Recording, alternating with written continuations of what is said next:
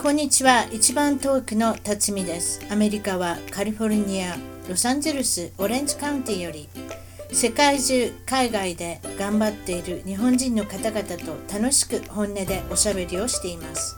アメリカに来て早いもので28年が経ちました。私の小さな番組を応援してください。ゲストの情報も満載。ホームページ、ウェブサイトは一番トーク .com、一番トーク .com からお楽しみください。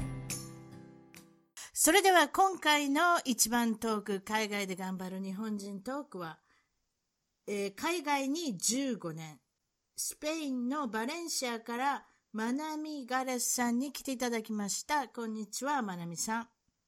はい、こんにちは。いいですね、アナウンサーみたいな感じですね。はい、こんにちは。なんかもう慣れてはるって感じがするんですけども、そうでもないんじゃない。もういろんなとこにおられる。たまたま今日はスペインのバレンシアで捕まりましたけれども、以前見たときは何でしたっけ、キュラソー島でしたね。なんか変わったとこにいはるんですね。そうですね。はい、去年。カリブの、うん、去年までは島にいましたね。はい、これざっと数えてどんなところにいろんな今まで住んでおられるんですか？ちょっと言ってみてください。どこに住んだ？あそこに住んだ？はい。そうですね。結構いろんなところに住んでるんですけども、この、1年単位で住んだことがあるのは、日本を始まってからトルコ、うん、で、あとアメリカなんですけど、フロリダとニューヨークと、あとカリブ海で、カリブの後はもうかなり自由にもう1ヶ月単位でいろんな国行ってる感じですね。すごいですね。ということは、お家というか、その自宅はないんですか？そんな言い方失礼ですけれども。もう去年からないですね。いろいろ、だから、引っ越されてるってことですよね。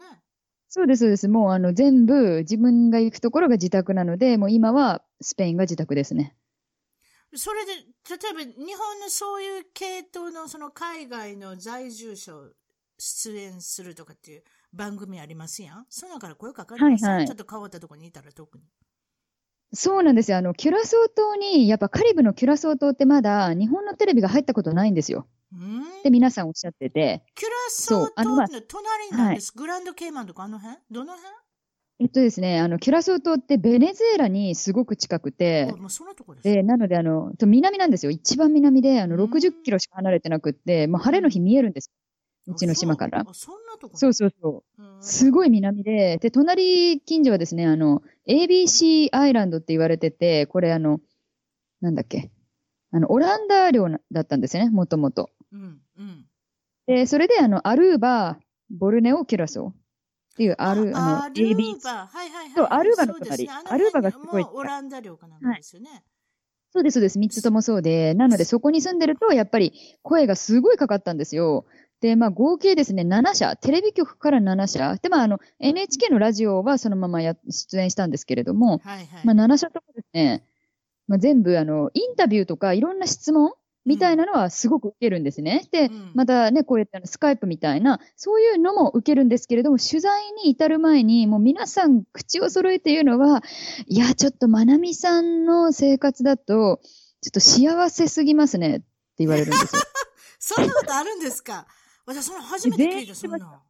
全員言ってて、で、私も知らなかったんですよ、それまで。で、じゃあカリブのことも紹介できるし、なんかいいかなとか思ってたら、なんかやっぱり聞かれるのはですね、まなみさんって失礼ですが、何か余命宣告とか難病お持ちですかとか、癌とかありますかってか。そんな失礼なこと聞くんですか？本当に聞きます。今本当失礼ですがって言って。そう、あとは何かね、何か、例えば、ね、前の結婚で、とか、また今の結婚で、DV？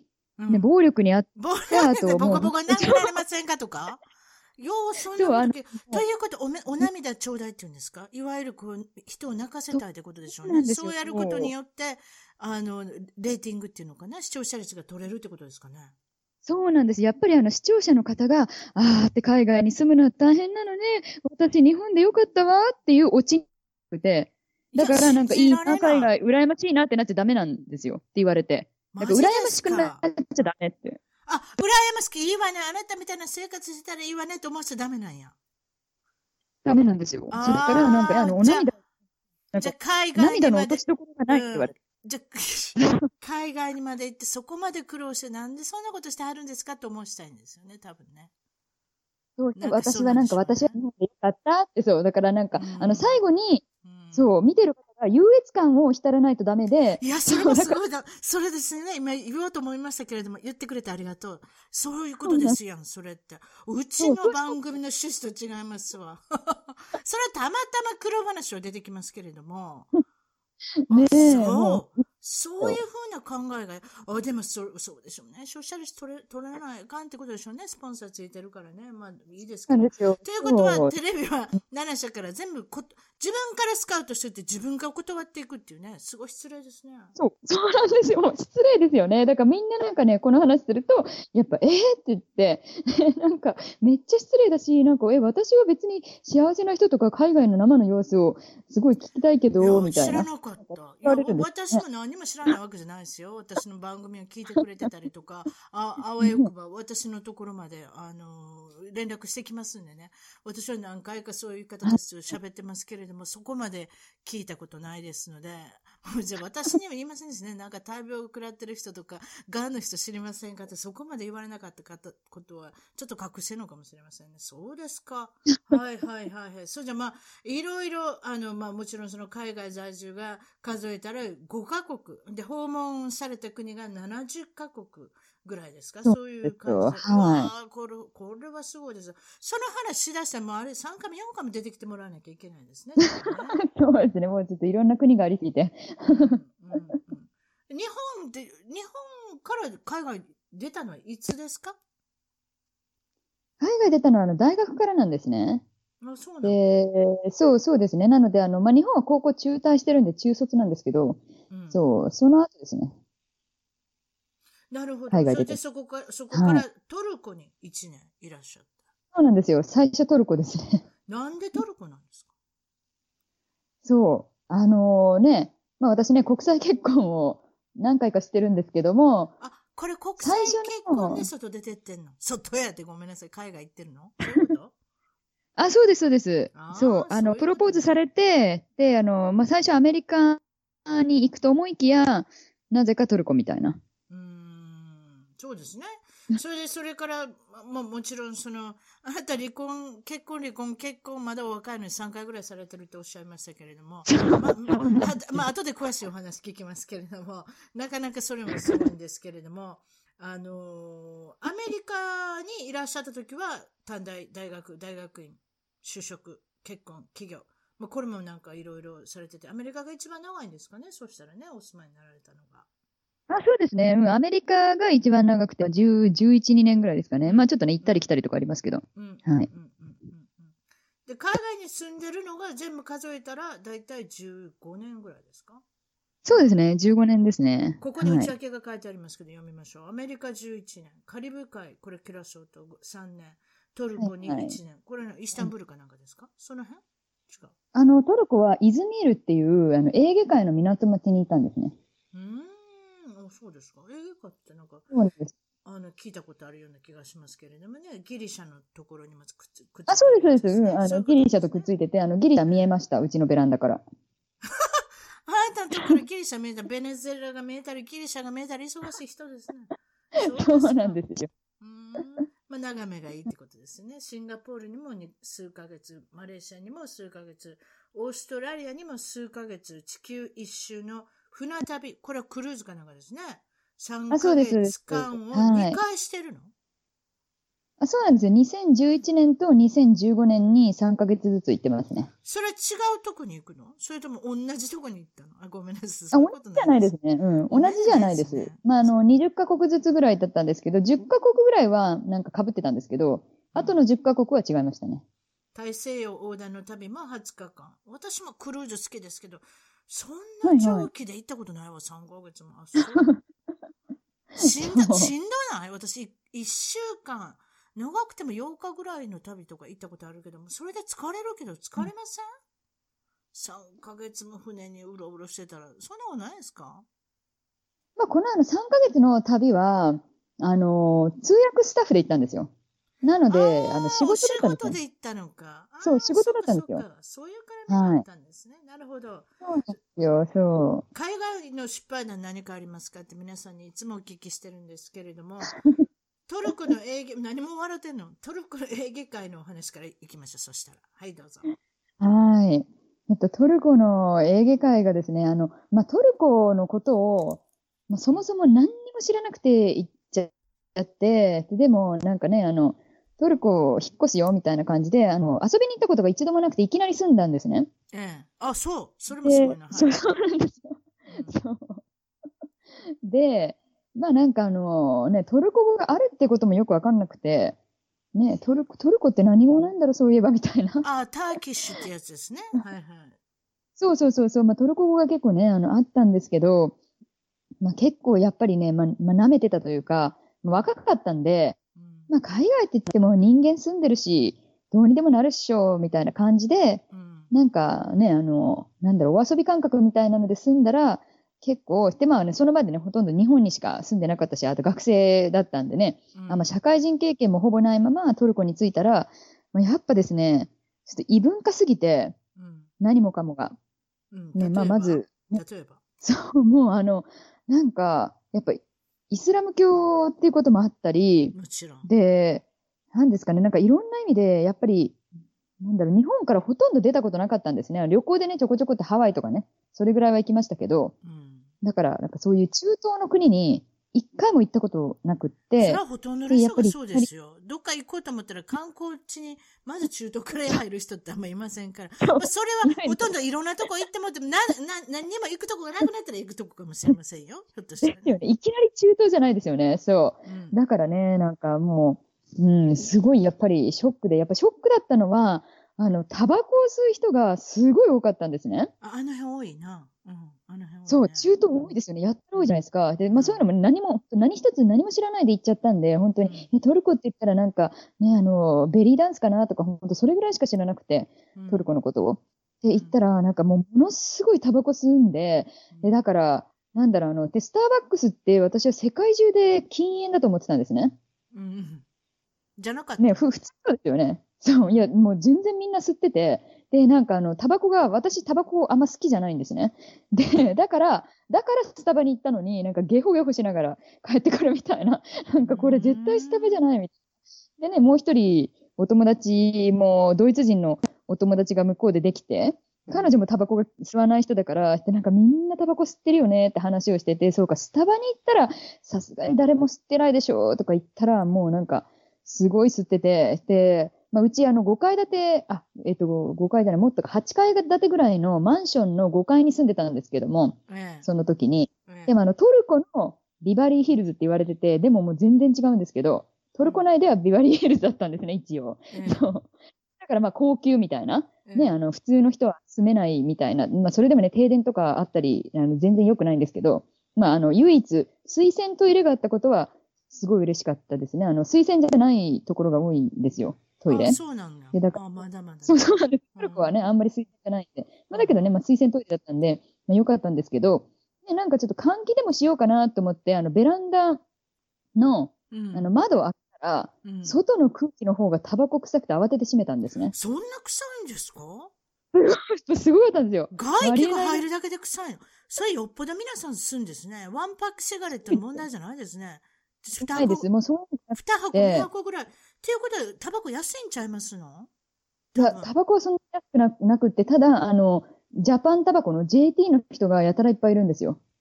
ああ、そういうこと。タバコが売れるから。ね、だから日本人の人に会うと、だいたい JT か、政府の ODA 関係とか、でも多分一番いいの人がすごいいて、ちょっとね、本当にあまりにいて、タバコを吸わない人を見かけたら、なんで吸わないのかがすごい知りたくなるぐらいみんな吸うんですね。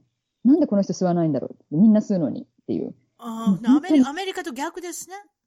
逆です、逆です。そうそうそう。もうカリフォルニアなんかいたらもう、吸うのが罪に思う罪悪感がすごいあるって言ってるから、それで他の州に逃げてったっていう人何人か聞きますよ、そういうのって。そうですか。そのタバコのお話もあれなんですけれども、何かトイレのお話があるっておっしゃいますね。トイレのお話してください。そう。イスタンブールで起こったトイレの、有料公衆トイレのお話、これから行きましょう。はい。もうね、もうトルコのトイレには本当に泣かされましたね。やっぱり日本人って綺麗好きじゃないですか、特に水回り。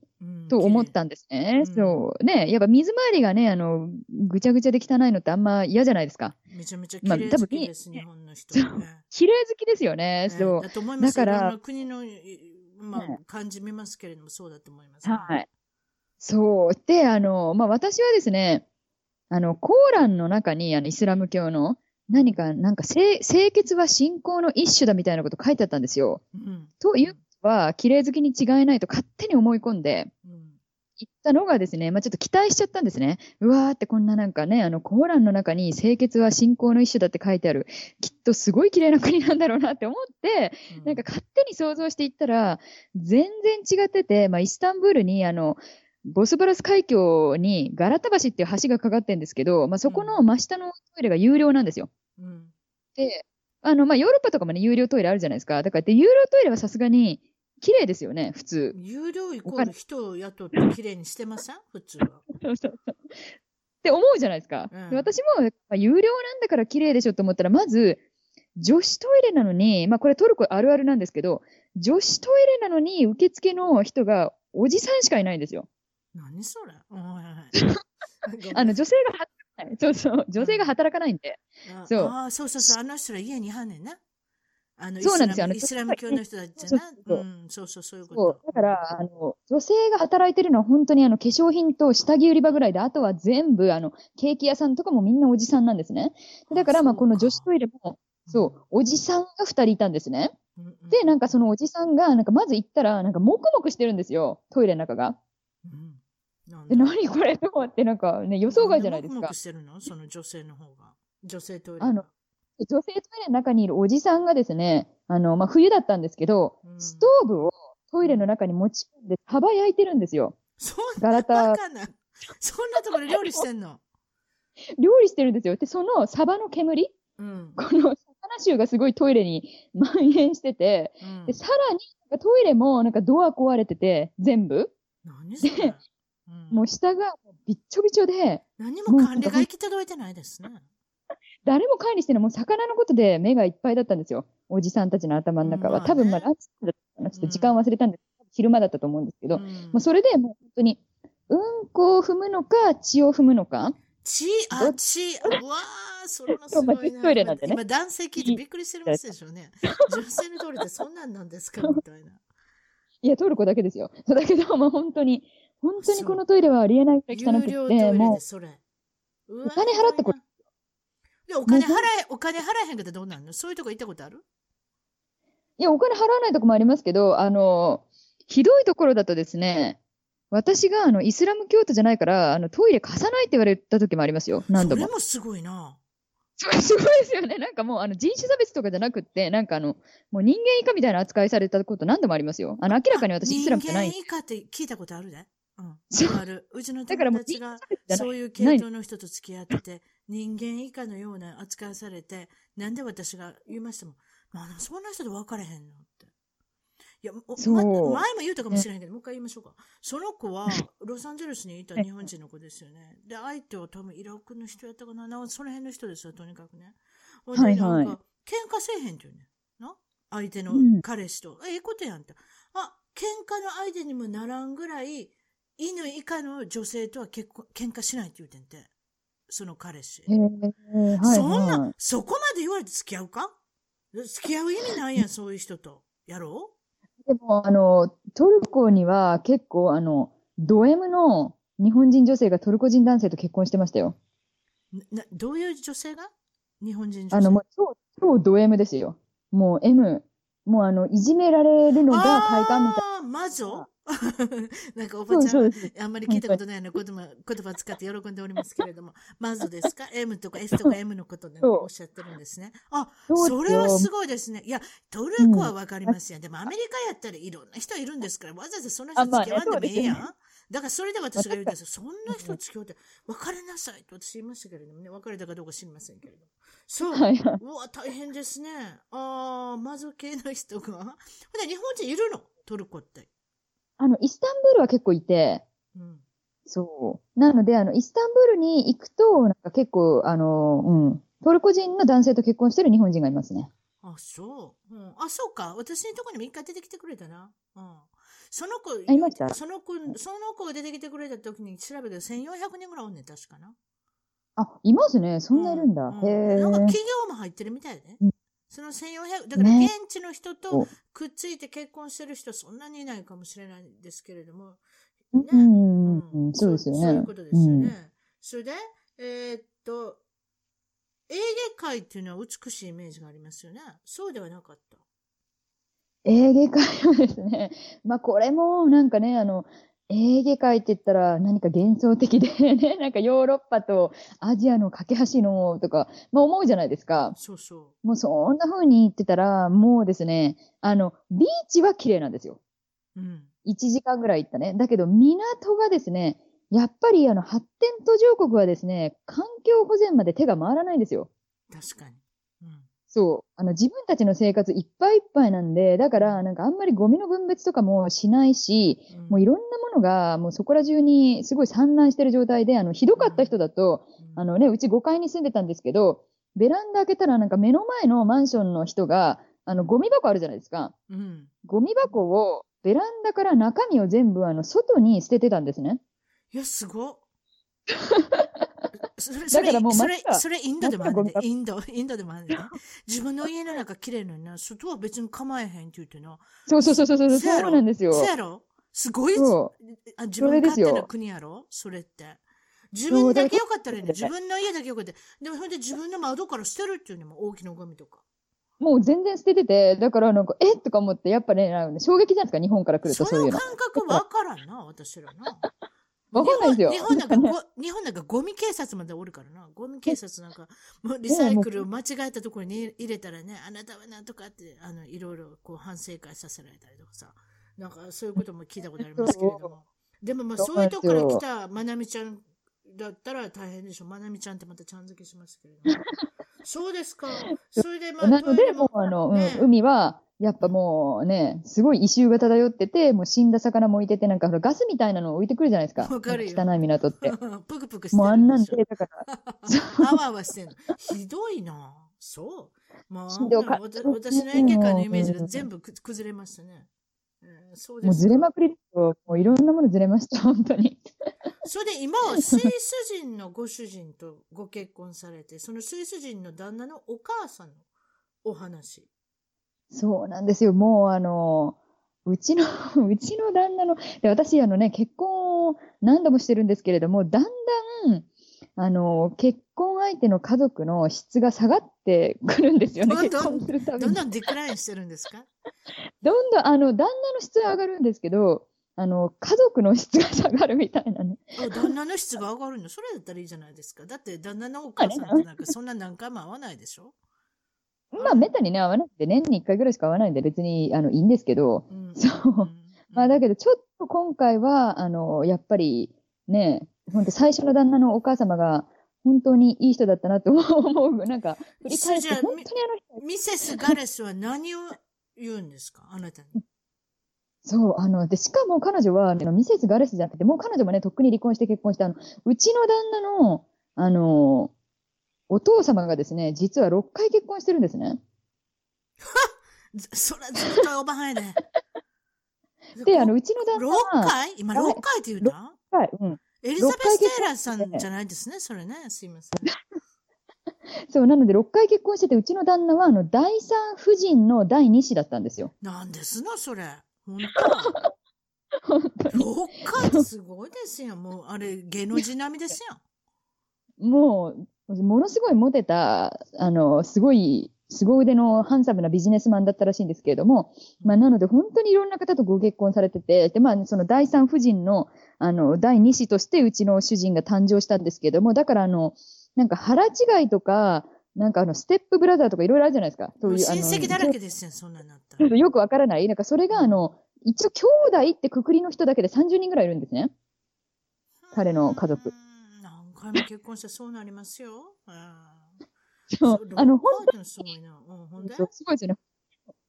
二人とも両親が血がつながっているお姉さんは一人しかいないんですけども、その半分だけとか、なんかね、連れ子のなんたらとか、そういうの合わせたら30人ぐらいいて、でもそのお母さんはですね、まあ実はね、私の名字のガレスになりたかったんだけど、なれなかったんですね。うん、これなんでかっていうと、当時の、まあ、うちの主人、スイス人なんですけど、ブラジル生まれなんですけど、ブラジルの法律がですね、まあ、二重婚とか、あと、まあ、再婚を認めなかったんですね。なので、なんかメキシコまで行って、メキシコで籍を入れたんだけど、ブラジルに帰ると未婚になっちゃうからとか、そんな理由で名字を変えることができなくって。なので、まあ、一応、メキシコでは結婚状態、ブラジルでは未婚状態で同居してた妻みたいな感じだったんですね。そのお母さんもスイス人？そうじゃないの？スイス人です。そう、彼女もスイス人で、だからお嫁に、ブラジルにお嫁に来たんですよ。スイスの人、スイスでは国際結婚珍しいの？そうでもない？いや、実は知ってます。スイス人はすごいしてますね。そうなの？で、そのお母さんは、あなたに対して失礼なこと言ったりするの？もう失礼なことしか言わないですよ、逆に。何を言われたの言われたのはですね、まあなんかちょっとね、気性の激しい方なんですけど、ね、そう、私のやっぱ名前が、このガレスって、まあスイスというか、あれ、フランスの名前なんですけれども、そのお母様が、そう、ガレスになりたかったのになれなかった。でもほら、私が、ね、うちの主人と結婚したからガレスになった。で、なので、何かね、最初 Facebook の友達だったんですけど、お母様とも。まあ今ちょっと訳あって絶縁したんですけど。アンフレンドされたんですか？どっちがしたんや。いや、もううちの主人が、もううちの母をブロックしてくれって言ってきましたね、私に。あ、そうなの？もう見てられないって言って。そう。お、すごいわ、本当。私もオンラインに来てきた。アンフレンドしたことないから、ちょっと夢見てるんですよ。どんなふうなもんかなと思って。なんですか？いや、アンフレンドじゃなくてブロックですよ。アンフレンドの次の。もっとすごいじゃないですか。そう。まあ、それでね、まあ、最初フレンドだったから、やっぱ私の名前が出るたびに、このマナミガレスって名前が出ちゃうじゃないですか。まあ、私の名前なんでね。それが嫌なんですか？そしたらやっぱりなんか突然ですね、泣きながら、私に、なんか、あなたは、スイス人でもないくせに、なんか名前がガレスで、もうこの Facebook を見るたびに、怒りが湧いてくるとか言って訴えられて、でも困るじゃないですか。私、名前なんで、自分のね。で、それで、まあ、彼女も再婚してるんで、だから再婚した、旦那さんの名前なんですよ。今、彼女。そう。なので、で、まあ、その旦那さんも亡くなったんで、だから、まあ、亡くなった2番目の旦那の名前を彼女は名乗ってるんで、ガレスではない。で、ガレスにはなれなかったんですね。この、ブラジルの法律のせいで。で、だからずっと旧姓で、で、この2番目の旦那の名前って、この2つしか、で、その名前が、お母様は嫌いだったみたいなんですよ。そっちの方の名前はガレスの方が好きだったの？そう。だからガレスは何か由緒ある何かがあるんですか？スイスでは。そうなんじゃないんですか？いや、ないです。ただ多分彼女は、自分の名前が嫌いだったから、違う名前にしたかったけど。そんなことでジェラスするの嫌になってくるな。でも6回も結婚してたらな、ね、気は強いね、そのおばちゃん。そう。ほんで、あなたは日本人だっていうことに対してはあんまり言われないんですか？いや、もうすごい言われるんですね。で、まあ、そもそも、お母様は結構、海外旅行はしてるんですね。で、まあ、ね、今、もう84とかなんですけど、その割には、多分20カ国ぐらいは行ってるんですね。まあ、ほとんどヨーロッパと南米ですけど。そんな年行ってるのにまだ文句言うてんの、人に。すごい。もう100歳ぐらいまで行きます。1世紀行きますよ、その人。激しくなっていく一方ですね。なんかだんだん激しくなっていくってみんな言ってますよね。なんか。いや、もうね、すごいね、背中もちゃんとしてるし、結構、すごいマダムで、もういかにもお金持ち、まあ、すごいね、大富豪なんですけど、すごいいかにもお金持ちなマダムみたいな、感じの方なんですね。そう。もう絶対すごいいつもおしゃれで、まあ、おしゃれなのはすごいんですけど、で、まあ、私がですね、やっぱり会った時に、でも私、ね、国籍アメリカにしちゃってるんですけど、だけど、なんかまあ、やっぱりね、見た目が、まあ、両親がね、日本人なんで、まあ、日本っていうふうに見られるんですけど、まあ、本当に会ってすぐになんかね、日本嫌いなのよとかいきなり言われて、で、とか思って、なんか喧嘩売ってんのかなって感じじゃないですか、いきなりね。なんでって言われたら、なんか、あなたの国は、ね、ラップで足を巻く風習があるでしょとか、なんか、はって感じ。それ、どっかの国と間違えてません？それらの豚足ってやつ違いますの？豚足っていうのかなあれ。そうです、そうです。中国の、ね、女性は大きな足をするもんじゃないということで、ちっちゃい靴を履かせるってやつですか？そうです。それ、そんなこと言われんの？中国の転足と間違えてて、豚足、それ豚の足、ごめんなさい、転足でした、ごめんなさい、失礼しました。もう日本だいぶ離れてるから許して、あ、ごめんなさい。そうですか、転足ね。そうなんですよ。だから転足と間違えてて、でね、私もね、主人もね、中国に、まあ、転職見たことないですけど、でも中国には遊びには行ったことあって、うん、まあ、あとね、まあ、一応、なんですかね、歴史的にね、知識はあった。そう、だから、なんか、えって言って、それ中国と間違えてるって言って、ね、なんか、まなみ中国。そういうことはあるよね。私もなんかいきなりそういうの聞かれたことある。日本、まだ、ここはもう仮想っていうのがすごく有名っていうか、まあ、ポピュラーになってきたじゃないですか。仮装するっていうことが、その人は信じられなかったと思うんですけれども、まだアメリカ来た当時の時に、あの人、あなた日本人よね、仮装するって、体を焼くってどういうこととか私に言われて、そんな言われても知りませんよとか言って、土葬もありますよって言ったんですよ。土葬もありますけど、はい、私の国は土地がないんでね、やっぱり仮装がやっぱりね、現実としては一般的にはポピュラーであるっていうか、皆さんするんじゃないですかって。でもそれの時は珍しかったけど、今はもうアメリカ仮装は多いですけどね。でもそうやって失礼なことをいきなり聞いてくる人っていますよね。います。で、しかもなんかそれでね、ああ、中国なのでごめんね、間違えちゃったとか言うんだったらまだいいじゃないですか。間違いぐらいはね、別にもう彼女アジアに一回も行ったことないから、ね、中国と日本の区別なんてつくわけがないんで、だったらいいんですけど、もう転職が日本の文化だって言い張るんですよ。そのおばちゃんにごめんなんていう言葉があれへんねん。そいつの辞書にはごめんなんての言葉ないって。それはないって。頭なんか避けたことないに決まってるんや、まなみちゃん。無理。もう諦めて次。だからもうなんかね、それで、もうなんか、だからあなたのこと受け入れられないとか言って、だから転職のせいで、ね、なんかすごい嫌われて、もうあともう本当エピソードは山のようにあるんですけど、ね、なんかもう説明しても分かってもらえない。で、私がですね、ネタにはなるわな。そのおばちゃんネタにはなるわ、確かに。ネタにはなるけれども、ね、あんまり書かれたくないな。そうそう。もう本当に本書けるぐらいネタがいっぱいあって、あとね、ブラジルに行ったんで、で、今もスイスじゃなくてブラジルに住んでるんですね。2番目の旦那さんが亡くなった後に。で、だから、ブラジルに引っ越して、彼女もブラジル住んでて、で、それで、まあ、私が初めてのブラジル旅行だったんで、だから、ブラジルの写真撮ってたんですよ。普通じゃないですか、それ。うん、超普通ですね。うん、で、そしたら、なんか急に、なんか、お前にブラジルの写真を撮る資格がないとか言って送り出して、おばちゃんが。スイスの人ってたまにそういう人がいるんですか？それともたまたまその女性がそうなんですか？まあ、多分こんなにひどい人は、いないです。だって、スイスに行った時も、スイスの、写真撮ってたら、お前にスイスの写真撮る資格ないって言われたんですよ。スイス人じゃないって。でもなんでそんな人が結婚できるの？何回もしてるんでしょ？その人結婚。有名性の人？そう、お母さんは2回で、お父さんが6回です、ね。お母さんが2回目か。でも2回目突っ込まれただけでもな、なんかひどい人ですね。そうですか。そう、まあもちろん今の、まあ失敗談と言いますか、もちろん他にも受けそうなお話、いろいろお持ちだと思うんですけれども、ちょっとまあ方向を変えます。最初の旦那様っていうのが、この方はユダヤ人だったんですか？違う？そうなんですよ。うん、ユダヤ人です。最初の旦那は、まあ、ドイツ系ユダヤ人で、まあ、アメリカ国籍みたいな人だった。まあ、でもまあ、まあ、ユダヤの人ってどこにでもいますからね。まあ、ドイツ経由で入った方でしょうね。そうですね。もともと先祖はドイツ人で、だから私の最初の名字はドイツ語だったんですね。アメリカに住んでたんですけど、だからアメリカ人もすごいなんか、知らない名字だったんで、全然スミスとかじゃなかったんですけど、全然ドイツ。なんていう名字やった？そう、コブレンツっていう名字で、町の名前なんですよ。コブレンツ？あ、最後、Z？ っていう。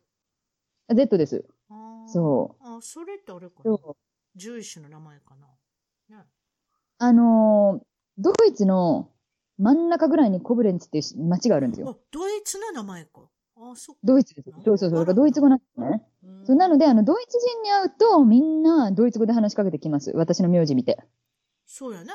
大体そういうふうなことになるよね。大体皆さん、ラストネームで判断しますよね。この人はどういう。そうなんです。だから、この人ドイツ人だと思って、だからね、ほら、だってもしね、外人の顔してても、名前がなんかね、山口とかだったら、あ、この人日本人かなと思うじゃないですか皆さん、うん、確かにね。またなんか日本語話せるみたいなほら山口県ってあるんで、そんな感じですよ。私もこのコブレンツだからドイツの街だからこの人ドイツ語話せるよねって言ってドイツ語でガーって喋られて、でなんかノーノーみたいな感じで英語みたいなそうでってなんでドイツ人の名前なのにドイツ語喋れないわけ、確かにそうなりますね。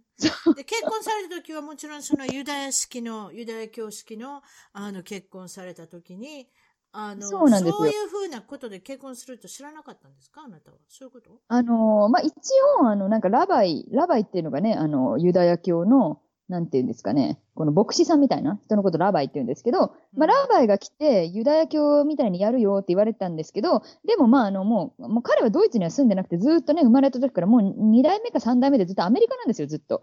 なので、もう生粋の 100% アメリカ人みたいな感じなんで、もうアメリカのユダヤ式かなみたいな感じしか聞かされてなくって、でそれで誓いの言葉になったら、なんかほら普通ね頭の中ではねなんか Yes I do みたいなことを言うみたいなあるじゃないですかよく映画とかで。大概ね。ね、結婚しますかって言って Yes I do っていうのを言うのかなって私は思ってたら、なんかいきなりラバイがですねヘブライ語しか話さなくなっちゃったんですよ。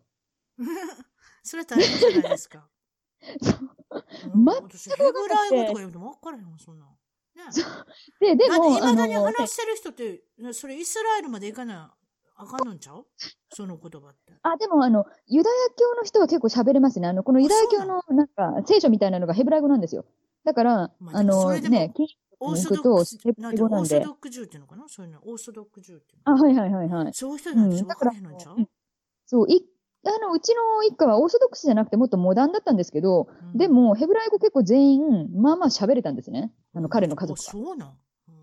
そうなんですよ。もうみんなヘブライ語喋ってて、だからラバイがヘブライ語を話してても誰も何も驚かなくて、驚いたのは私ぐらいです。で、私の方のゲストは英語も喋れないから、ヘブライ語なのか英語なのかさっぱりわかんなくて、誰も本当に私だけ驚いてたんですよ。へって。で、しかもなんか本番でそういえばせやわ。学校行かはるもんな、ユダヤの人ってな。そういうヘブライの学校にね。そう。日中学校みたいな行って。プライベートに行かせはるもんね。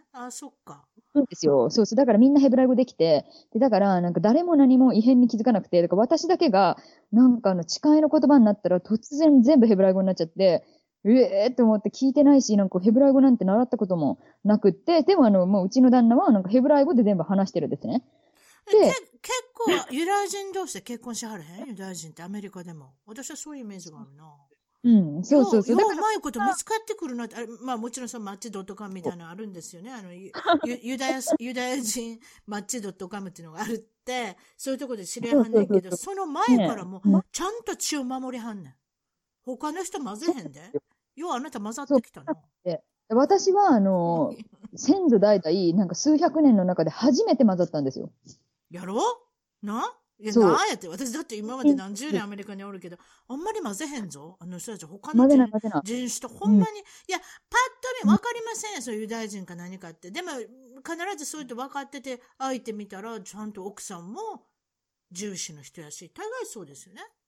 そうです、そうです。だから、あなた珍しいですよ。混ざった人。すごい珍しいですよ。すごく珍しくて。だから、ちょっと周りには、いやーって宗教違うと、多分、姑いびりがすごいんじゃないとか、すごい周りには言われたんですけど、全くそんなことなくって、ものすごいいいお母様で、お母様、その時は2人息子がいて、娘が欲しかったのに女の子生まれなかったんですよ。いや、だから、よかったね。そういうとこに行くと。そう、だから自分の娘ができたって言って、もうなんか一緒に買い物行こうとか、なんか一緒にね、なんかヘアサロン行こうとか、そんな感じで、もう本当にお母様、すごいネイルとか髪の毛とかすっごい綺麗にしてらっしゃる、おしゃれ大好きなお母さんだったんですよ。そうですか。2人はなんか野球少年みたいな感じだったから、全然そういうのね、もちろん好きじゃなくって、もう本当に男って感じの息子だったから、なんかもう全く楽しめなくって、なんかやっと、でね、お母様は本当ビクトリアシークレットとかそういうね、女性みたいな感じの大好きだったから、なんかそういうのをね、娘にプレゼントしたかったけど、娘がいないからみたいな、そんな感じで、なんかやったらいろんなもう超女の子みたいなね、ギフトとかしょっちゅうもらってて。お母様はいいとして、その結婚何年続いたんです結局。6年です。6年間で。6年続いた。そうなんですよ。そう。でもあなたもう3回ぐらい結婚しはるね。違ったっけ？3回結婚してる。まだお若いのにね。おいくつでしたっけ？37です。37でも3回も結婚してんの。よく言われます。なんか60じゃないのとか言ってね。あと2回、あと2回ぐらい行けそうですね。あと2回行ったら本格的に。いや、なんか、そう、でもたまにやっぱり、なんかいろんなこの37と私がなんか7回結婚してるのと間違えてる人とかいて、なんかそういえばまなみさんって結婚7回目でしたっけとか、いやいや、7じゃなくて37ですとか、あ、そっか、7回目だと思ってましたとかね。なんか言う人いますよ。まあ、他にもニューヨークのお話が国際会計士をされてたんですね。大学院を出られてからね。で、その時のお話があるっていうことなんです。ゲストハウスを経営してたニューヨークで。あ、これいいでしょうね。あ、そうです。今でいう、Airbnb みたいなんですか？まあ、そんな感じですね。Airbnb の前ですけど、そう、だけど、まあ、やってて。ね、まあ、今は言葉がありますけれど、昔はゲストハウスですもんね。はいはい、そうなんですよ。で、それでね、6年間ぐらいやってたんですけど、まあ、10カ国で100名以上の人を、まあ、受け入れて、だからいろんな人がね、うちにね、短期だの、長期だの住んで、まあ、そのね、ラティーノのね、男性が、まあ、面白い人は本当山のようにいたんですけど、まあ、ちょっとね、なんか、こんな人は初めてだと思った人はですね、真冬だったんですよ。ラテン系の人、ね、プエトリコの人とか、そんな感じ？ラティーノ。まあ、多分そういう感じですね。ちょっとラテン系のちょっと色が、ね、ちょっと黒いみたいな。ね、そうそうそう。プエトリコ系の人で、まあ、スペイン語と英語が両方話せて、会社員。20代後半ですね。まあ、彼が来て、で、それでね、なんか真冬だけど、なんかちょっと扇風機あるって言われて、まあ、あるんですけど、なんか。ニューヨークの冬なんかめちゃめちゃ寒いですやん。そうですよ。だって氷点下ね、なんかマイナスでしょ。私クリスマスの辺にいたことありますけれども、もう肌という肌が出てたら痛いんですよ。もう寒いの越して痛い。はい、そう、もう息吸うと痛いですよね。その中で扇風機ですか？そう、なんかね、扇風機ね、なんか欲しいとか言われて。で、まあでもほら、たまにほら、靴下とか手洗いして乾かないから、なんかドライヤーとか扇風機で乾かす人はいるんですよ。あ、確かに。うん。ね、そうそうそう。だからなんか靴下でも乾かすのかなとか思って、うん、ね、ほら、洗濯ほら、ランドロマットに行かなきゃいけないから、ニューヨークって。だからちょこちょこって洗濯、すごいほら、洗濯機ないんですよ、ニューヨークってビルだとね。ほとんどみんな持ってないじゃないですか。そう。ね、だから、そう、ないですよ。もう洗濯機ある家なんて超珍しくて、だからまあビルにあったらラッキーみたいな感じで、そうだから洗濯物をね、1、2週間貯めてまとめてするのが、ね、ランドロマット行かなきゃいけないっていうのが超めんどくさいんですけど、まあだから私もね、ちょこちょこっとしたものは、ね、部屋干しとかね、小さいものはやってたんですけど、まあだからね、洗濯物かなって思って、なんか何、靴下乾かすのとか、私がね、聞いたら、なんか僕は扇風機の音がないと、眠ることができないって言い始めて。子守歌ですか、いわゆる。ブーンって音がないと。ね、そのハミングするみたいな、ふんふんの音がなくて出れない。まあ、なんという。変わったです、ね。なんだとか思って。でもほら、寒いのは嫌じゃないですか。で、扇風機の音だけ欲しいけど、寒いのは嫌だってことで、どうするんだろうと思ったら、バスタオルにこうやって包んで、扇風機バスタオル。なるほど。風を来ないように音だけを取る。そうです。風は全部タオルにね、来るようにして、音だけ聞く。それで安眠ですか。そう。それで安眠してたっていうね。まあ面白い。いろいろいますね。その他にも、まあホームステイされてた方で、トルコと日本人のハーフの学生さんのお話っていうのがあるみたいです。あ、そうなんですよ。そうそう。これは何でしょう？私、フロリダにいたときに、まあ、自分もね、24歳とかで若かったんですけど、なんか22歳ぐらいの人とかを、うちの学生さん、まあ、うちがホストファミリーしてて、私がホストマザーだったんですよ。そうなんですか。あ、そうか、トルコだからね。マザーと言っても若いですけどね。お姉ちゃん。ホストお姉ちゃん。あ、ホストお姉ちゃんって言ってもまたややこしくなりました。すいません。ごめんなさい。ホスト、まあ、ママですね。はい、それ？そう、だから、私がホストマザーをしてて、で、それで、まあ学生さんって言っても2個下なんですけどね、だから、なんかね、まあじゃないんですけど、でもまあ、なんかトルコと日本人のハーフの学生さんがうちに、ね、英語学びにやってきてて、まあ私もね、大学生だったんですけど、でね、学校のお友達と一緒になんかタイのね、レストランに行ったら、もともとニューヨークに住んでたお友達の Y ちゃんがいて、で、なんかまあみんなで、食事した後に、まあ、チップ置くじゃないですか、アメリカで。まあ、トルコはね、ちょっとしかチップ置かない。まあ、ヨーロッパがね、少ないですよね。アメリカの方がチップは高いと思うんですけども。で、それで、まあ、私、ヨーロッパ行った時に、アメリカの感覚で置いてたけど、そのやらんでいいんですか？間違えたな。何パーセントぐらい置いてんの？ 10% ぐらいだよの？ 10% ぐらいで大丈夫ですね。うん。それよりも落としちゃダメ。それよりも落としちゃダメ。またそれなんでまなみさんに私が値段の交渉してるのか知らんけど。あ、そう。あ、それ知らなかったね。もうちょっと早く分かってたらあんな置くんじゃなかった。そう。あと国によって結構チップをケチる人種とかいるんで、オランダ人とかは多分それ話し出したら3時間ぐらい喋れますよ。喋、うん、れますね。チップのケチる国。うん、そうですか。それですよね。ごめんなさい。それでその人はタイレストランに行ってチップを置かはったんですか？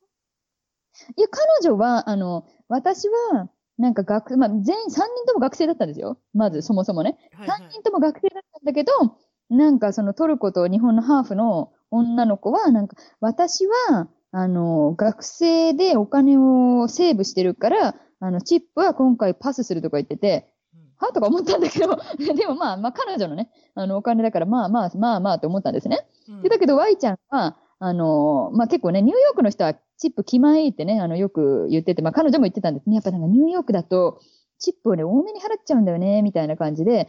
まあ、だから8ドルのランチに対して、なんか2ドルチップを置いたんですね、彼女は。うん、で、そう、そしたらなんかそれを見てた、そのトルコとね、日本のハーフの子が、うん、なんかこのウェイトレスさんは、こんなにチップをもらうに値しないから、なんか私がもらっとくねって言って自分のポケットしまったんですよ。私がもらっとくねってどういうそんなに嫌いなんだろう。聞いたことないですよ。だから、とか思って。って、Y ちゃんは。その足し算でもない、引き算でもないような、なんかわけの分かったようなことを言って、さらっと自分のポケットに入れるって、それは単なる盗んでるんじゃないですか。ケチプラス盗みですよ、そんな。彼女は。置いたらいいじゃないですか、テーブルに。自分のチップ置かなかったらいいじゃないですか。それでさらに取るっていうことは、それは盗みですよ。犯罪。なんか全然、ね、彼女は気づいてなくって。それに、だからなんかね、このウェイトレスさんは全然こんなにチップもらうに値しないから、とか。よくわけがなくて。そう、だからY ちゃんとすごいなんか、ビビるわ。これ、ビビりますよね。そう、ビビる。そう、私だとなんて言っていいか分からへんわ。だって、何も言わへんかった？起きなさいよと。いっぺん置いたもの、人の取ったらあかんやんとか言えへんかったんやろ。もう開いた口が塞がらないっていう状態ですか。だけど、Y ちゃんはその子と、それ初対面だったんですよ。うん、で、うん、そう、だからまあなんか初対面の、ね、で、しかもそう。で、しかも年もあんま変わんないんで、そんな子供とかがね、いたずらでそんなことやったら言いますよ。だけど、うん、ね、まあ一応相手もなかなか言われへん。ひょっとしたら文化の違い、もうハーフっていうとこがね、ちょっと気にかかるしな。そこで文化がちょっとこじれるやろ。日本、100% 日本人やったらこれ、ぶっと押せるけどな。そう。トルコが入るとちょっと引いてしまうな。あ、ここでトルコが出てたかと思ってしまうやろ。そうなんですよ。だからなんか、でもトルコだったらあるかもしれないし、とか、なんかまあ、考えてね。で、しかもね、初対面で、私もまあ、その子が来たばっかりだったんで、あんまりそこまで知らないから、その子の内情。だからね、なんか、いやでもこういうことするのかな、でも、それであれですか、いいですか、まなみさん。あなたの出身地まで聞いてないんです、私。いいですね。あ、そうですよね。そういうところがあるんです。日本の出身地はいかが、どこですか？私が実は生まれたのは、佐賀県なんですよ。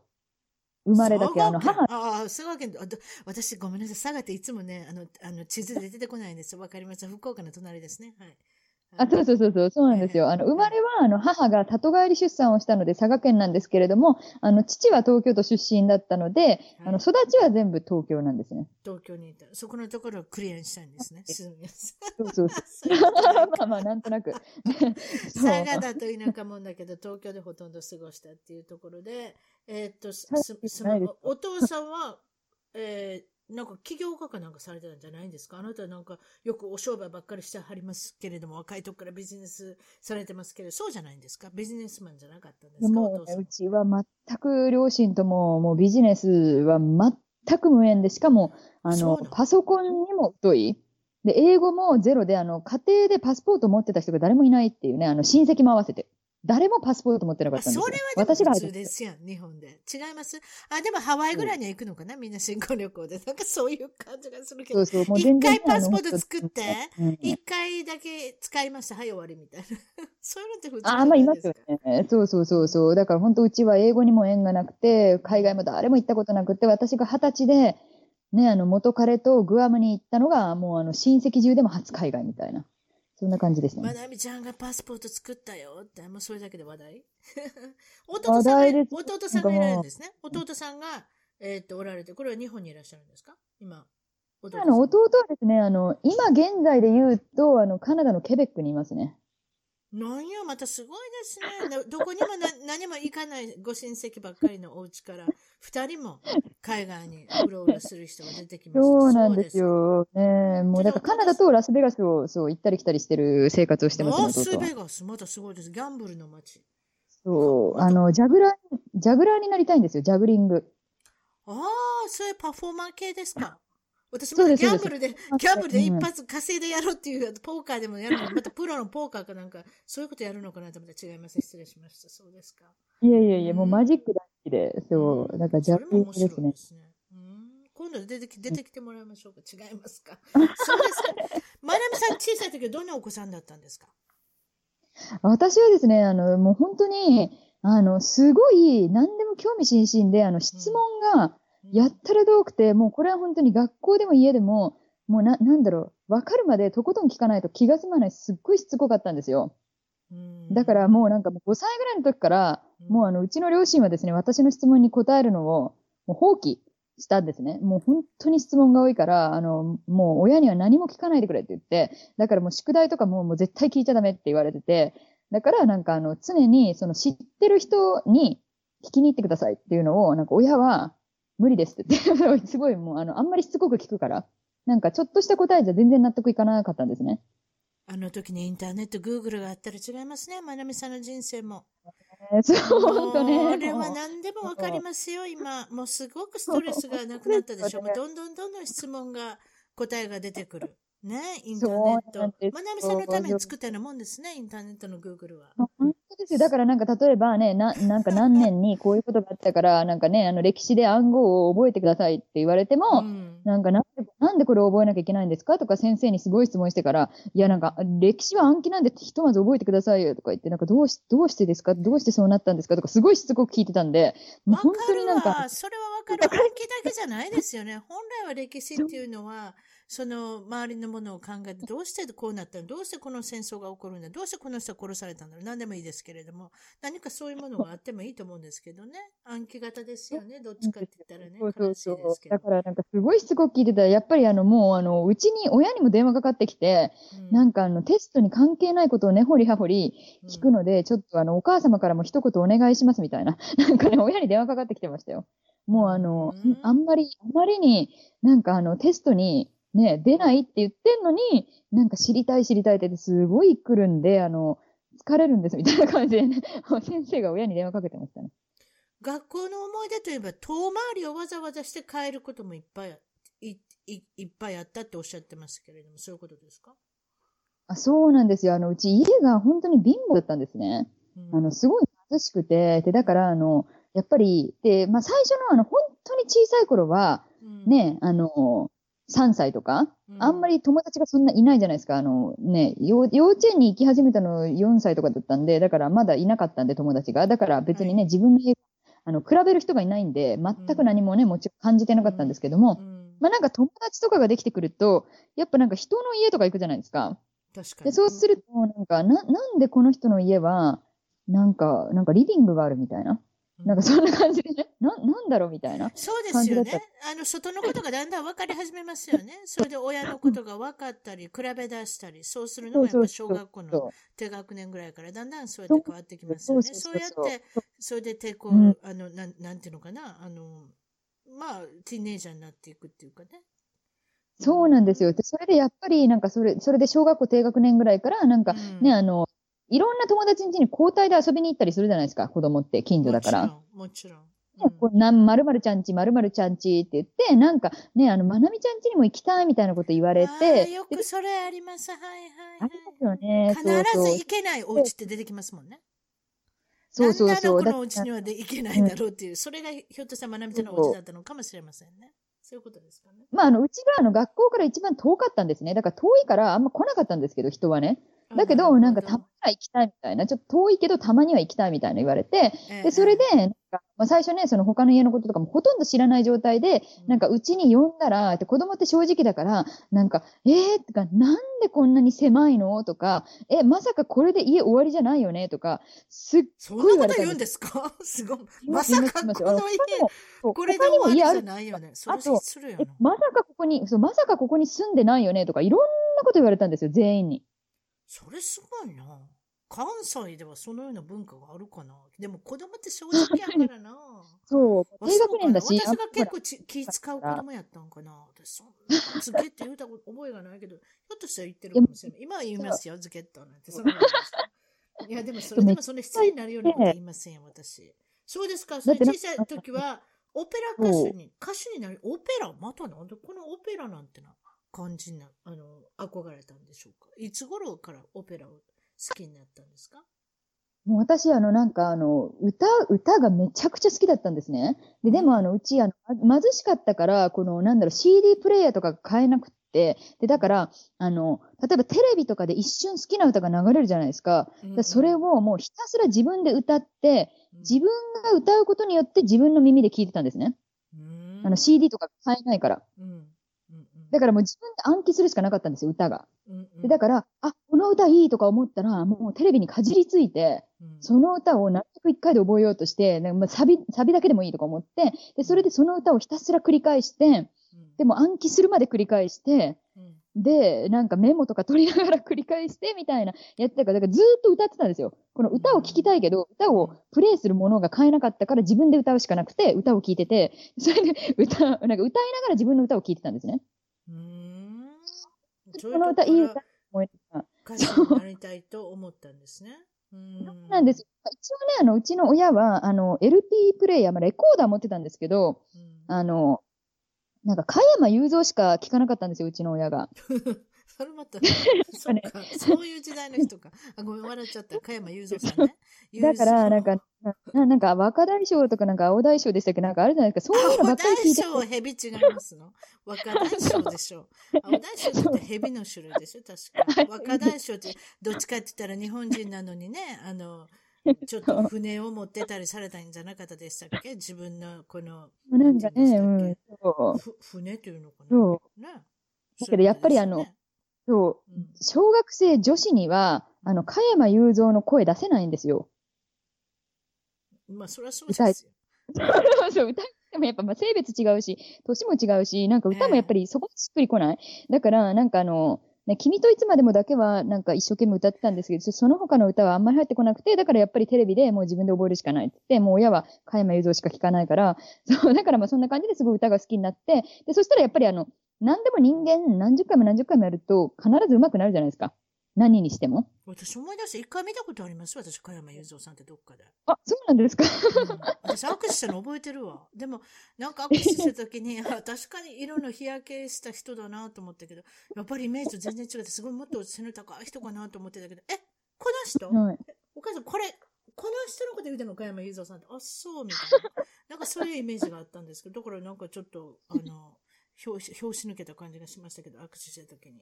そうですか。加山雄三さんファンの人にはごめんなさい。なんですよ。実際に、彼はそんなに大きな人じゃなかった。そうなんですか。それでもちろん高校行かれたりとか、生徒会長までされて。そうなんですよ。実は生徒会、小学校ぐらいからやってたんですけど、なんかそれで、生徒会までやってたんですけど、ちょっとですね、歌舞伎町にはまってしまったんですね。歌舞伎町っていうのは夜の夜な夜なするようなとこですよね。どっちかとゲイの方とかで有名なとこですか？そうですね。2丁目はそうですけど、一般的にそうですね、歌舞伎町にすごいハマって、スナックとかクラブとかなんかそういうものがいっぱいあるとこですよね。そうですそうです。もう本当にもうすごい夜の世界なんですけど、なんか学校のやっぱ生徒がすごい幼く見えちゃって、で。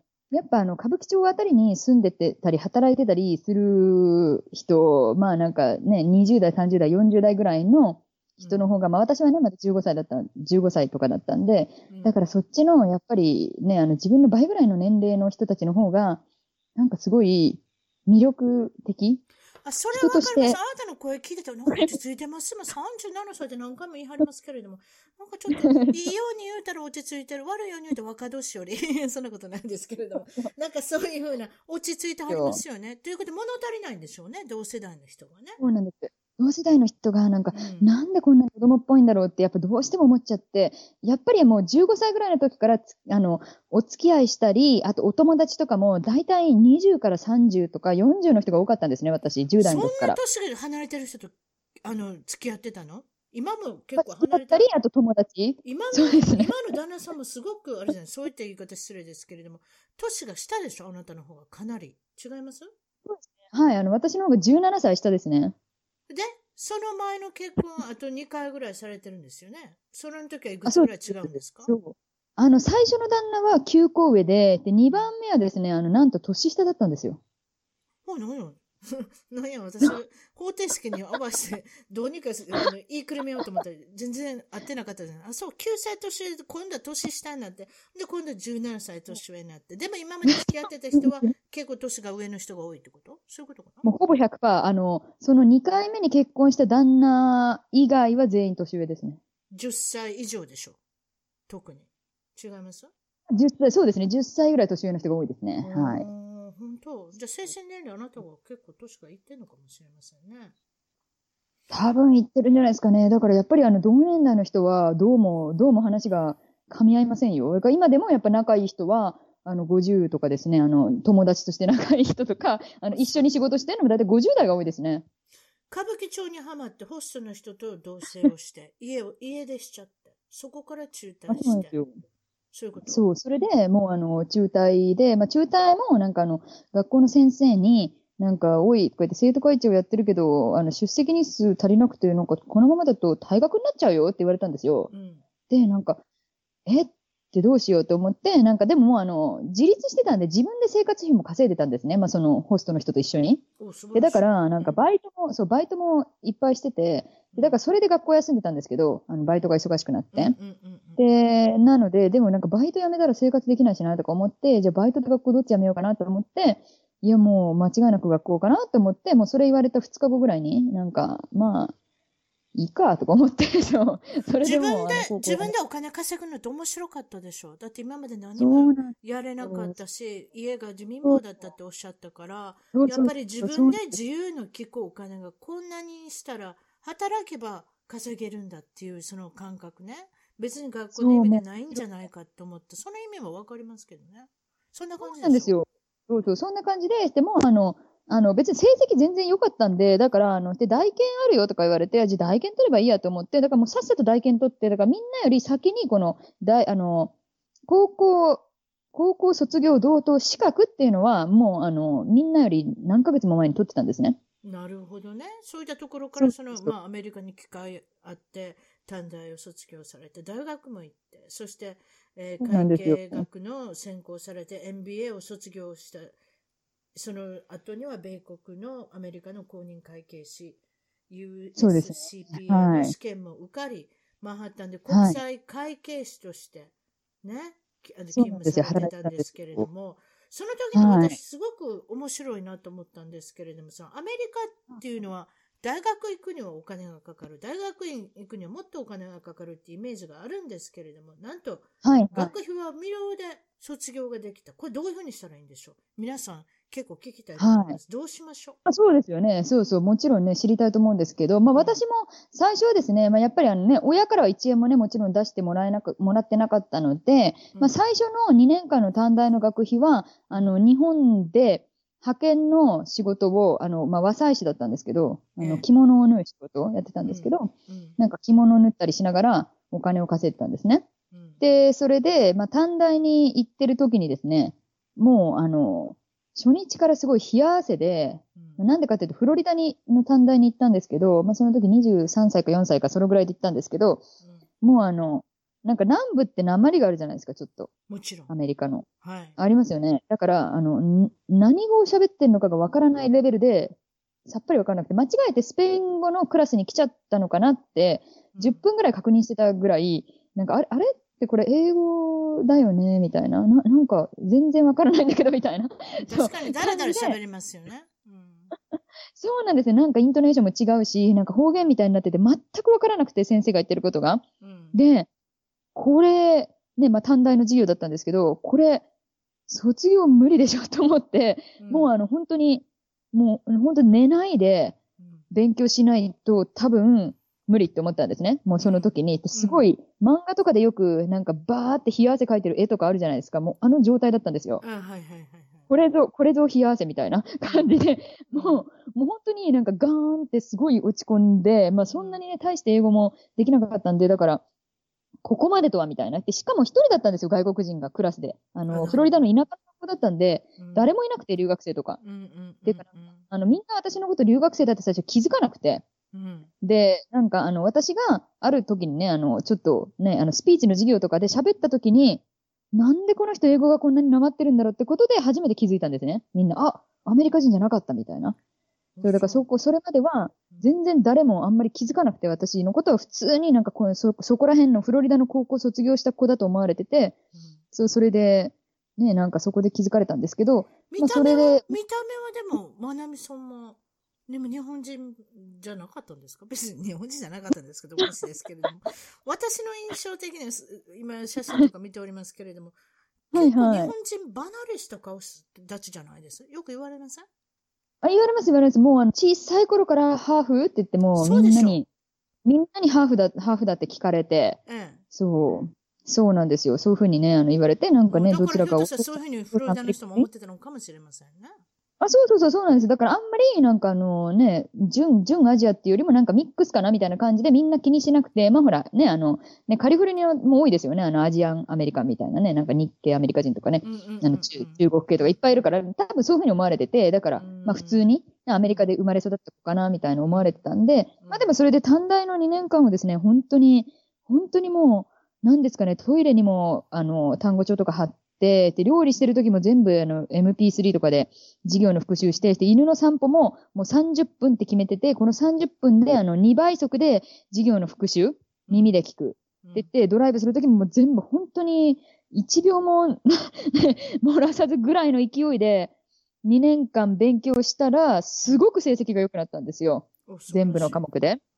でもほぼ3.95 だった、4.0 が、ね、オール A みたいな感じで、それ 3.95 まで上げたんですね。1個だけなんかしかもその1個落としたのがなんか映画研究、なんかもう名前も忘れて、なんかそういうしょうもない、あれなんですよ。サブジェクトで落ちるんですよ。そうなんですよ。もうすごい頭のいい人ってそうなんですよ。なんでこんなとこでっていうね、外国語で落としてみたり、大体そういうことになってるんですよ。悔しすぎてなんかなんだっけな、シネマアプリシエーションっていう授業だったんですけど、それだけが B で、あと全部 A だったのに、もうこのシネマアプリシエーションが悔しすぎて。まあなんかそれでね、すごい成績良かったし、あとまあ態度もですね、めちゃくちゃ良かったんですね。もう職員室に通いまくってて、私が先生だと思ってる人も多かったんですよ。職員室にいつもいるから。なんかあなたはいつもいるけど、何の先生ですかとか聞かれて、いや先生じゃないですみたいな。でもされてるんですね、やっぱりね。毎日いますよね。しかもなんか朝もいるし夜もいますよねみたいな。ね、なんか本当に。学費が無料になったっていうところはどうなんですか？これはやはりどういうところからスカラーシップが出るんですか？もうね、いろんなところからスカラーシップをもらうことができて、で、結構ですね。これね、今からなんかもしね、本当学費を少しでも安くしたいと思う方の参考に、ね、なるかもしれないんですけれども、まあ、短大で成績がすごい良くて、あと職員室に通い詰めてたから、やっぱり先生たちがすごい見てたんですね。いろいろ、あの子はものすごい頑張ってた。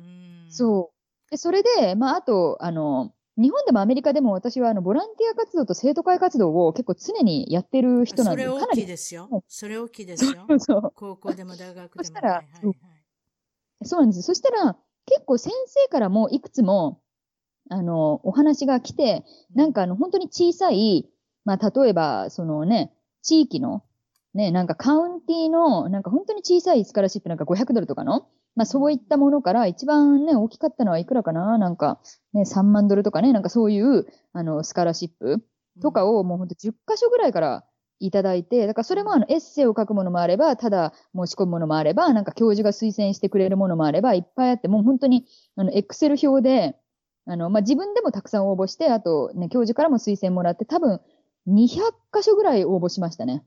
全部で。もう全部エクセルで全部管理して、うん、で、いつが締め切りで、で、この、なんだろう、その、スカラシップの、まあ、会計専攻なんでね、数字とかね、そうすごいするんですけど。ああ、そういうことか、会計専攻だから、エクセルとかそのばっかりやってはるんですね。私なんか税金の時しかしませんけれども。そっか、そういうことか。私、エクセルずっと休んでますからね、税金の季節以外は。そうですか。はいはい。だから毎日。なるほどね。あとそういうところ、もちろんでもお父さんお母さんの、まあ、アメリカでの収入とかそういうのも皆さん加味されるのでね、奨学金というのは全員が全員もらえるわけじゃないですけれども、例えばそういうボランティアの活動で左右されるっていうのは、これは本当に私は日本の国もそういうふうになっていくのがいいなと私は願ってるんですけどね、アメリカではボランティア活動する人がいっぱいいますので、だからその、はい、そういった意味では日本もそういったところでその生徒さんをね、成績をつけていったり、はいはい、推薦を入学したり、推薦で何か奨学金をやったり、何かそういうものができるといいのになって、本当にいつもアメリカのその、まあ、教育っていうかそのボランティア活動から私学びますね、それあとボランティアに対しての考えも変わってきましたんでね、どっちかといったら何かしてあげたい、学校でお手伝い、何でもいいですけれども、そういったことっていうのはやっぱり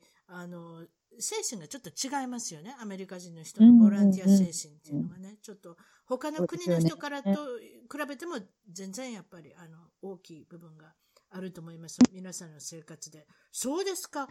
はい。ね、いろいろお話いただきましたけれども、もっといろんなその結婚のお話とか聞きたいんですけれども、最後になりましたけれども、マナミさん、はいのお仕事ですね。それじゃあ簡単に今何をされてるのかっていうのを教えてください。そうですね。もう今はですね、もう100% オンラインの仕事しかしてなくって、まあなのでもう世界をですね、いろんな国へって、今はもう本当に1ヶ月1カ国みたいな感じで、もうどんどん夫婦で2人でいろんなところに転々としてるので、もう家とかはね、去年ないんですけれども、まあ、そんな感じでしてます。ご主人も同じお仕事してるんですか？一緒に？そうです、そうです。一緒にしてます。一緒にされてるので、そうそうそう、だから、いろんなところを転々としても、不自由なく、はい、まあ、いろんなところに行けるってことですか？そういうことですね。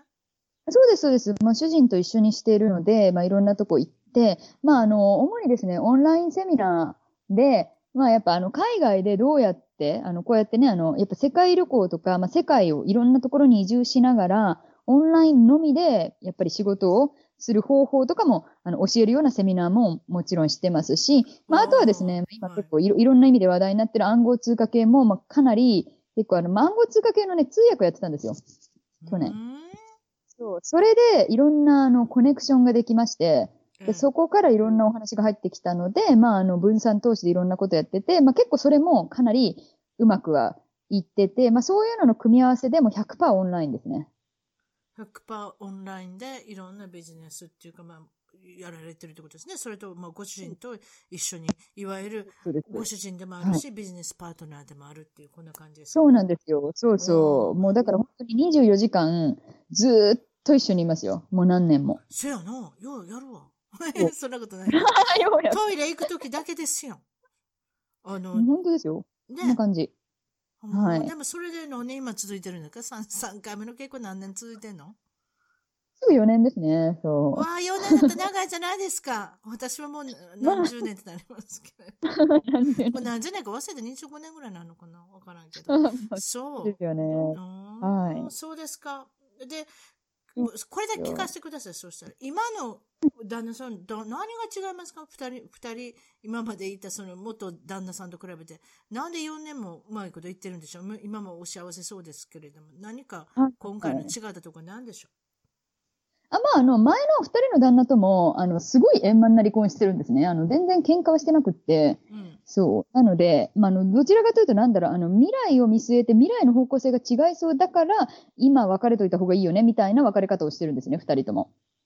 その時にものすごい問題があったというよりは、そう、だから、ちょっと珍しいっちゃ珍しいですね。別に今も普通に話せますし、日本かなんかね、他のとこに行ったら、元旦那と、あと今の旦那と会う時もあるんですね。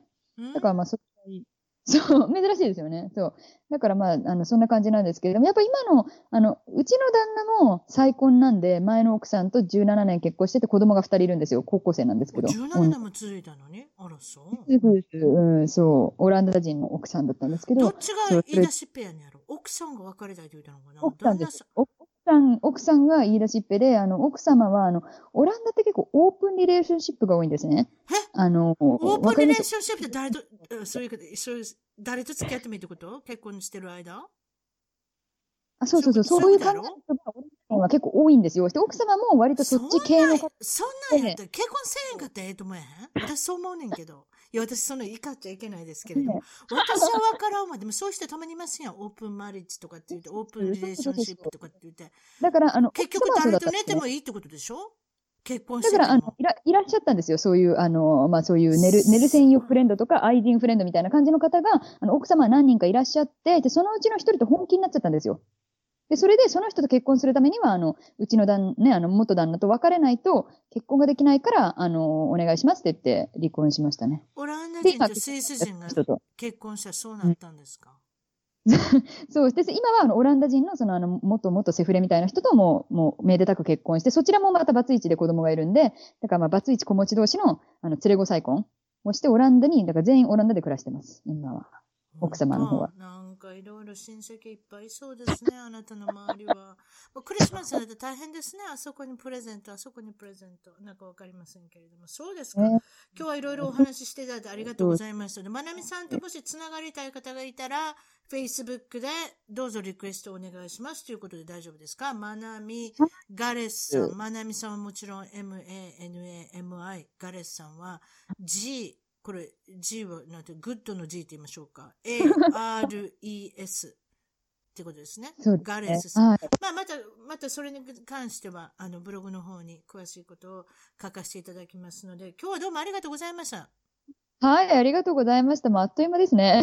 いやー、何かね、いろいろおしゃべりするものがまだまだあるなと思いますので、またよかったらね、帰ってきていただいたいと思います。はい、どうも失礼いたします。